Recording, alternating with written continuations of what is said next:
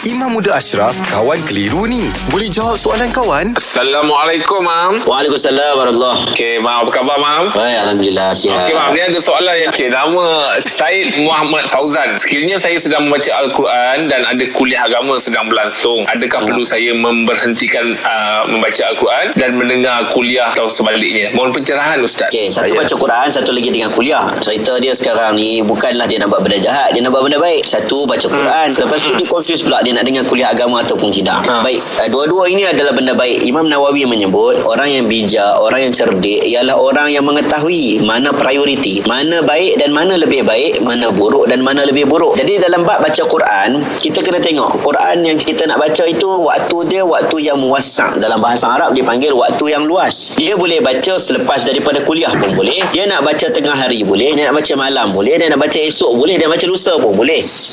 Tapi kuliah agama kita kena tengok. Kalau kuliah agama itu adalah waktu yang mudayyak, waktu yang sempit. Contohnya, dia nak baca Quran lepas maghrib. Kuliah agama ada lepas maghrib sampai waktu isyak. Time itulah dia nak baca Quran. Maka afdal untuk dia tutup Quran dan dengar kuliah agama. Kerana kuliah agama waktunya sempit. Waktu-waktu itu je ada. Jadi dia tutuplah baca Quran. Sama seperti macam orang baca Quran tiba-tiba dengan azan. Kalau baca Quran tiba-tiba dengan azan, jawab azan dulu. Sebab Quran boleh baca lepas daripada habis azan. Hmm. Sama macam baca kuliah.